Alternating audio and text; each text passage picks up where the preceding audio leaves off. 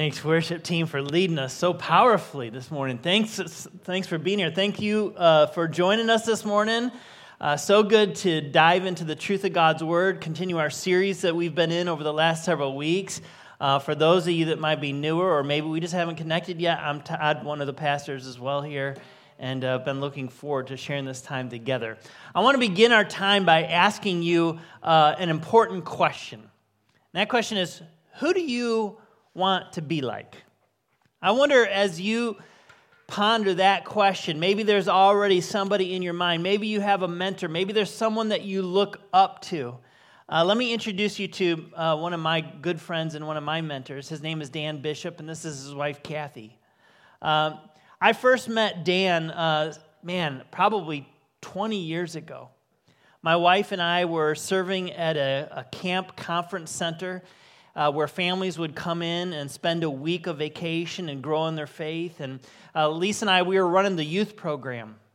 And uh, every night at the, at the end of the day, out on the basketball courts, there'd be all these, you know, young college guys that were working at the conference center, and they'd be out there playing ball. And this one night, uh, oftentimes people would come, kind of gather and everybody would watch the game that night. Sometimes it'd be staff against, you know, students or whatever. And on this one particular night, there's all these young guys out there just running, playing, sweating. I wasn't one of them because I was not a basketball player. But in the midst of this game, I see this one guy that's running with them. And I mean, he he was like an older guy, like 40s. You know, I mean, it feels weird saying that now because I'm well, well into my 40s. And, uh, but I, what, what, what astounded me was the way this guy was running and hanging with all these college guys. And who was it? It was Dan Bishop. Now, I was kind of uh, admiring his ability and skill. But then what I found out later struck me even more. Uh, in the course of the week, we were Lisa and I were running the youth program, and we had uh, three of his kids in the youth program. These are them as adults now. It's Josh on the on your left, and then Julie and Matt. And, and running this youth program, there were just some kids that just rose to the surface. They were just, and, and Josh and Matt and Julie were three of those. They just they just seemed to have a level head on their shoulders as young teenagers. Uh, they, they seemed to know what their purpose was. They, they seemed confident in who they were. They, they were engaged and they were interested in learning about their faith. And yeah, have, doing the fun activities and all the events that we were doing over the course of that week. And they were just kind and respectful. And, and then shortly after I saw Dan Bishop on the, on the basketball court, I realized that his sons were out there playing with him, Matt and Josh.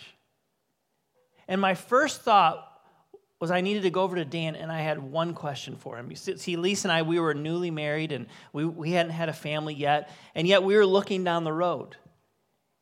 And I was so struck by his kids. I remember going up to Dan, I introduced myself, and I said, Dan, I just need to know what's your secret? How did you raise such incredible kids? Now, if you want to know the answer to that question, you're going to have to come uh, to an up. Sorry, shameless plug, shameless plug. Now, if you really want to know, come ask me after the service. But actually, at the beginning of uh, next month, Lisa and I get to lead a, a parenting class. And I'm going to share some of the wisdom that Dan shared with me that has changed our lives, and I think it's, it's changed our kids' lives. You see, when I think about who I want to be like, I want to be like Dan. And it's not because of his basketball skills. It's because of what I saw in him initially and then what I continue to see him in him over the years as he's been a mentor in my life about his faith, about the way that he treated his dear wife Kathy who just passed away in the last month because of cancer. And I got to watch him journey through that with hope, with faith. And I admired him for who he was and the kids that he was raising and has raised, his character, his integrity, his faith. I wonder, who do you want to be like? I want to be like Dan because Dan, to me, looks a lot like Jesus. But I want to leave us with a second question, that this one is, is a little more introspective. And that question is Do people want to be like me? Do people want to be like you? And if probably if we were honest, maybe there's some days, maybe there's some, you know, moments where we're like, yeah, I'd be a good model example in that way. But if we're honest, there's other times in our life we're like, no, no, no. don't, don't model your life after me. That part of me, anyway, right? We're in this series that we've entitled Exhausted, and we're looking at some of the different factors that drain our lives, that suck the energy and life and purpose and real significance out of our lives. And one of the things that I think affects us is this great gap that we have sometimes in our lives between who we are and who we want to be, right?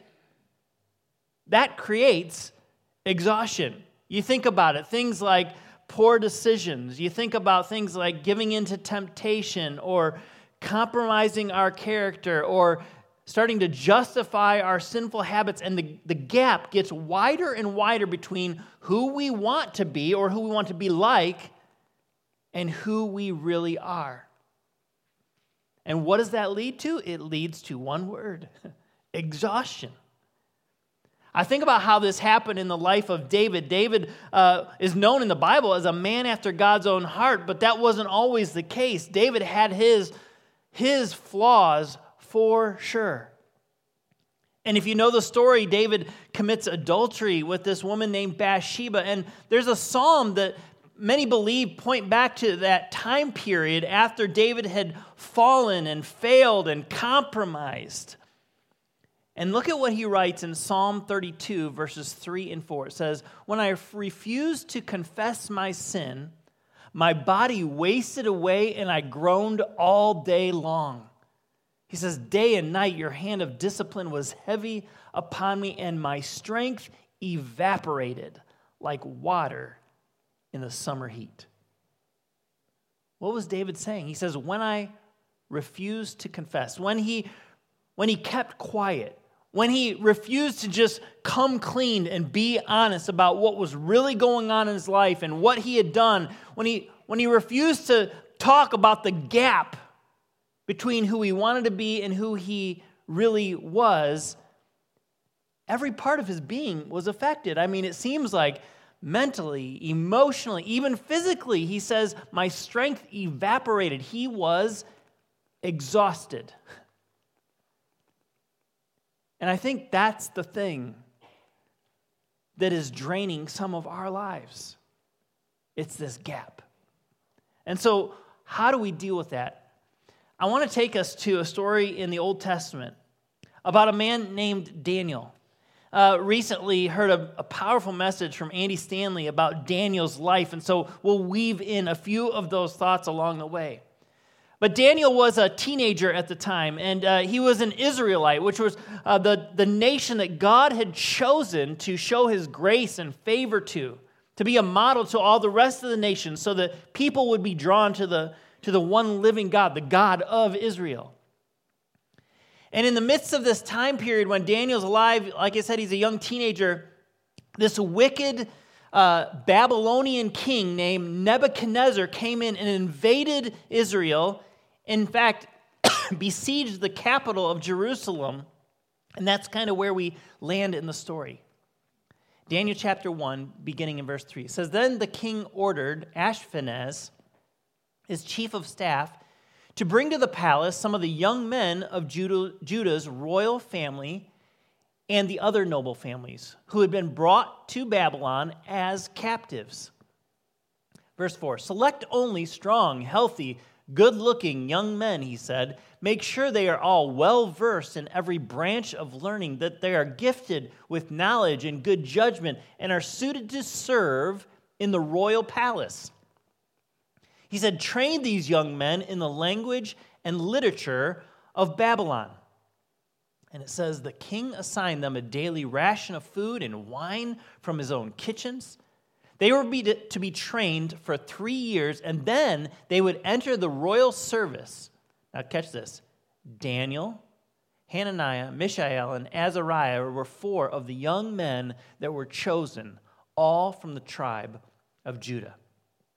So this wicked Babylonian king comes in, takes over, but then out of the people that he has taken captive, he says, Find some young men that are wise, sharp, good looking, healthy, strong, and, and train them. I, am choosing them to be part, essentially, of my, my royal court. You think about uh, this was a like golden ticket, wasn't it? For Daniel and his buddies. They're moving to the prominent city of Babylon. They've got incredible job security I mean, it's, it's a government job. a free education, like, where has this been?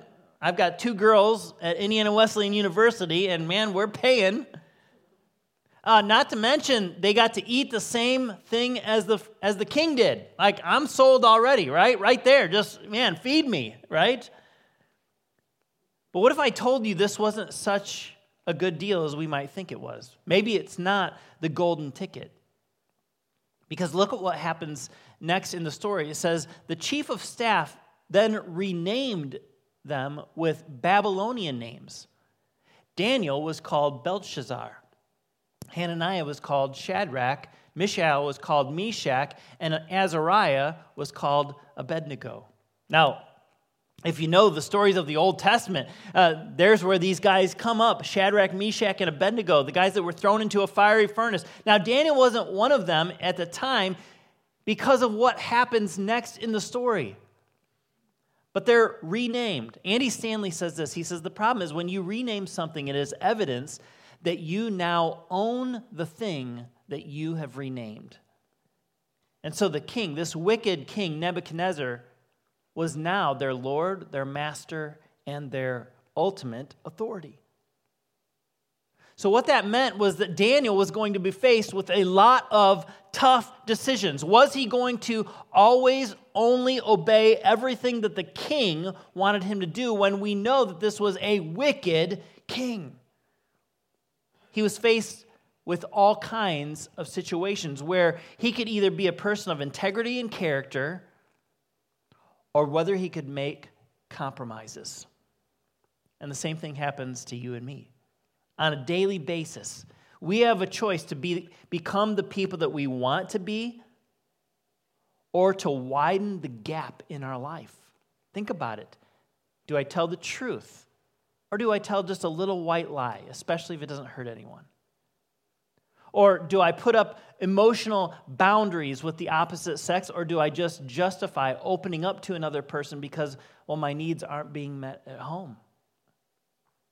Or do I stay quiet when others are gossiping about a coworker, or do I just jump right in because of the coworker's poor choices?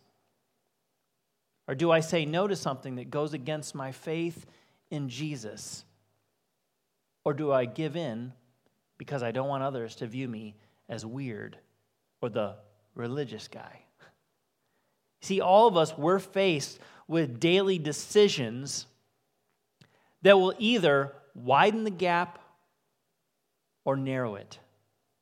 Carey Nieuwhof, one of my favorite uh, authors and podcaster, he says, A thousand little compromises leave you compromised. He says, You may not have sold your soul to the devil, but you've rented it out to him. Wow. You see, in all of our lives, comp, uh, c- comparison can, tra- can trap us.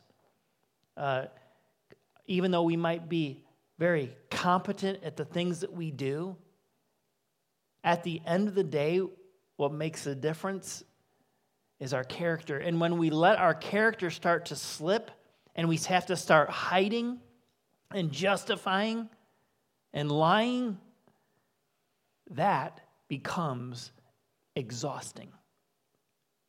So, how do we beat that? How do we, how do we close the gap or erase it all together? I love what it says in Daniel's story here in Daniel chapter 1, verse 8. And this is so important for us to pay attention to and lean into together. It says, But Daniel resolved not to defile himself, Daniel resolved not to defile himself with the royal food and the wine, and he asked the chief official for permission not to defile himself in this way. Now, this would have been taking a huge risk. Like, you've just been brought in, you've just handpicked and chosen, and you're a captive, but now they're going to give you a prominent opportunity and position. And all of a sudden, Daniel's already making essentially demands or asking for you know an escape clause from some of what everybody else was going to have to be doing what daniel what it says is that daniel resolved. That word resolve means that he purposed. He made up his mind. He predetermined who he was going to be. And i think this is the number one secret to not living an exhausted life where the gap between uh, who we are and who we want to be continues to ever widen. It's to pre decide, it's to purpose, it's to resolve, like resolve. I am not going to do this. I'm not going to be that. I'm not going to let myself slip in these ways. And that's what Daniel determined to do. And it says that he determined or resolved not to what? Defile himself. That word defile means to pollute or desecrate, to make unclean. So maybe you're like me and you're like, well, man, what's, what's so bad about the king's food? I mean, it was probably awesome food. Now, it was probably lavish food, it was probably super fattening food. Um, the issue that David, uh, that Daniel, I think, had with the food was that much of that food was uh, food that the Israelite nation had been told to avoid. Some of it was for spiritual reasons, some of it was for physical, literal health reasons. Uh, some of the reason that Daniel wanted to refuse to eat at the eat of the king's table was because that was food that was sacrificed to idols. Not only that, what comes along with the, the eating and the drinking of, of the king's stuff is all the other things that come along with it. It's a whole lifestyle that Daniel knew that he could get sucked into if he gave way in this one small way. The English Standard Version Study Bible puts it this way it says Daniel and his friends they avoided the luxurious diet of the king's table as a way of protecting themselves from being ensnared by the temptations of the Babylonian culture. With this restricted diet, they write, they continually reminded themselves in this time of testing that they were the people of God in a foreign land and that they were dependent for their food, indeed, for their very lives upon God, their creator, not on King Nebuchadnezzar. So significant. This is a game changer for us. If we want to live lives of integrity and character, it means pre deciding, resolving, not to defile ourselves. And look at the result of this in Daniel's life. It says, Now, now God had given the chief of staff, staff both respect and affection for Daniel.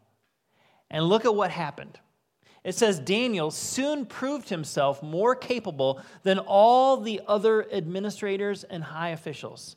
God shows Daniel favor because he resolved not to desecrate himself. It says, because of Daniel's great ability, the king made plans to place him over the entire empire.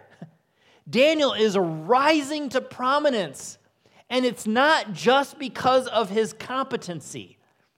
Look at what it says next. Then the other administrators and the high officers, they began searching for some fault in the way that Daniel was handling government affairs. Look at this.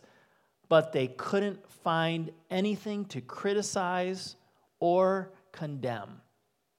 He was faithful, always responsible, and completely trustworthy. Wow. Could you imagine if people could say those kinds of things about us? That, that, that people couldn't find anything to criticize or condemn. That we were always faithful, always responsible, completely trustworthy.